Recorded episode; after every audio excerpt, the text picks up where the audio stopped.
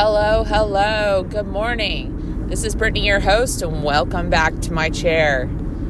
All right, guys, today in my chair, we're going to talk about self-preservation. Let's get to the wild, National Geographic. Rawr. Bring those kitty cats out. What are the things we are doing without even realizing it that are blocking us from finding love? When we go into like self-preservation mode, typically what that's meaning is we're trying to protect ourselves simply from getting hurt. I mean, who really wants to get hurt again? I know that for me, I'm going to be honest. Yes, I love talking about love. I have a lot of knowledge. I love talking to you guys about it. I I get into dating and I am very selective about who I date, because I know myself and I know I can give, and I'm looking for that connection of the mind, body, and spirit. But once those walls start coming down, the vulnerability starts coming out, the intimacy comes in, self-preservation mode, at least for me as a woman, spikes. I am like, oh my God, the fear kicks in. I don't want to get hurt. So that's where I'm I'm setting expectations, trying to set boundaries, get more information of how can I make this thing certain. And we talked about certainty sickness. This is when that's just really hardcore. Um, well, what I'm noticing in my chair and also in the dating apps, I mean, I guess that's kind of where dating is. So that's where I want to be with you guys. I want to help you guys in dating apps. I'm seeing a lot of self-preservation. Now, I am attracted to men. So the men I'm dating, you know, you can tell when someone's been hurt. You see things like, you know, I'm not here to play around. Looking for someone who's honest and who actually, you know, wants a relationship. When I hear things like that, there's a lot of hurt I'm feeling and rejection and things like that. Um, when I've gone on some dates, the things that I'm attracting, and when I say this is I'm attracting it because it's still inside of me, and I'm seeing it because you spot it, you got it. I'm attracting some men that are like, just like they need that certainty. They're like, so do you like me? Is there going to be a second date, or is this it? Oh, I guess that's it. You know, we're over. Or they're already manifesting that this relationship's over. So that way they're certain of the outcome. And for me, a normal woman would be, I, I don't know what you guys would be like. You'd be like, oh no, I like you. But usually, typically we get turned off by that. We get very turned off by that. And sometimes we don't know why. The reason why women, you're getting turned off, and men get turned off by that as well, is because you are instinctually picking up that this person is a wounded animal. They are wounded and they want that magic s- surgery to bandage them up, to make them feel good about themselves, to make them feel like they're not going to get abandoned or left again. And who likes that? I hate it. Like when I start getting the love bug and I really, infatuation mode kicks in, no, it's scary. I don't want to get hurt. It hurts. But it's your subconscious protecting you. So like confidence, yes, they say it's the most attractive thing. But I like to get into the why. Now, when I date guys that are like, hey, let's take it one day at a time. Um, they're not wanting to put any titles on anything or anything like that.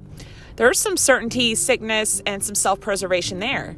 If they're not wanting to put any titles, um, any type of vision for the future of this relationship, for me, in my experience, what I'm seeing is a lot of self-preservation there too, because that's like, if I don't commit on any level, then I won't get hurt.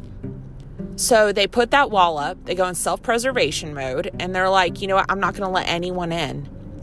Now, to bring down someone's self-preservation mode, um, for, for women out there, here's your advice. Men's self-preservation mode from divorce, being hurt, being abandoned, all those things comes from appreciation. You appreciate the things they do. You appreciate all these things.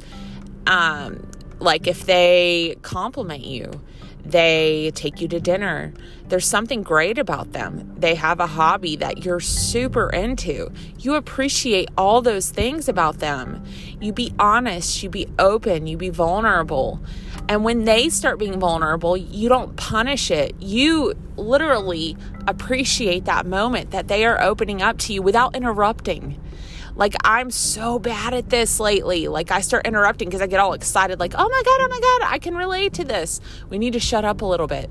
Let them talk. They're coming out of their caves. They're com- the wounded animals are coming out and giving you a chance. And the more, and they're telling you about their souls and what they desire. And when they do that, you let them do it. Then you appreciate them for it. That's amazing. They're going to see, I'm not going to get punished. I'm not going to get hurt.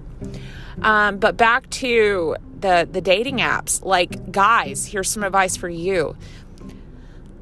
It's hard. I know it's hard because you're wanting that certainty in the beginning that the girl's not messing around. Women, we are going to work on communication. We're going to work on knowing what we want and how to communicate it to a man the way that he needs to hear to get vulnerable with us so that we can open our hearts. But guys, when you're insecure and you're you get into that infatuation mode because you found this beautiful, amazing woman, take a step back. Take a step back and breathe and realize that no matter what happens, a heartbreak, you're with this woman for two years and she leaves you, that you were made for more. You have so many amazing things set up for you. And that the rotation of the universe is someone will come in the more you work on yourself. Like attracts like. You know, if someone leaves you, what did I learn from this? What amazing things did I learn from this person that I want to attract in my next person? And what things did I learn that maybe I I didn't like so much? And are those things inside myself that I need to work on so I don't attract it again? And so therefore you're showing gratitude and appreciation for what was in your life. And you know what to look for in the next person. But we we have these negative dating profiles, like not looking to mess around, like my kids are my life, Jesus is my Lord, and stuff like that. Those are, to me, wall statements. You know, it's basically saying, you're not going to be number one in my life. You're not going to hurt me. You're not going to hurt me. I'm not going to let you. And then when you meet someone who's amazing, then all of a sudden the whole level of psycho comes in where you're like, you're not going to hurt me. So let me, let me over text you. Make sure you're not going to leave me. Are you going to leave me today? Why aren't you texting me now? I haven't heard from her in three hours. Is everything okay? You know, she probably doesn't like me anymore. And then you go from anger to depression, back and forth, back and forth. She is a feeling creature and she's going to pick up on that. I'm telling you to pause, take a step back, gather yourself. What's the worst thing that's going to happen? She doesn't like you. Well, okay, what can I learn from this? But a woman is attracted to a man who can protect her and protect his own emotions. Can you protect yourself? Because if you can't protect you, how are you going to protect her so that she can appreciate you? So this is my little bit of advice. I love you guys. I love men. I love women. Not women in the romantic way, but I love you. I want you all to succeed in love. I want me to succeed in love. And I'm telling you things that I'm experiencing for myself from my own mistakes. I'm not perfect, but it's time for some sexy, fun times. And I'll see you guys this weekend at my event, Becoming Love in Sandy Springs, Atlanta. I can't wait to have fun. It is going to be a blowout. Finally, finally.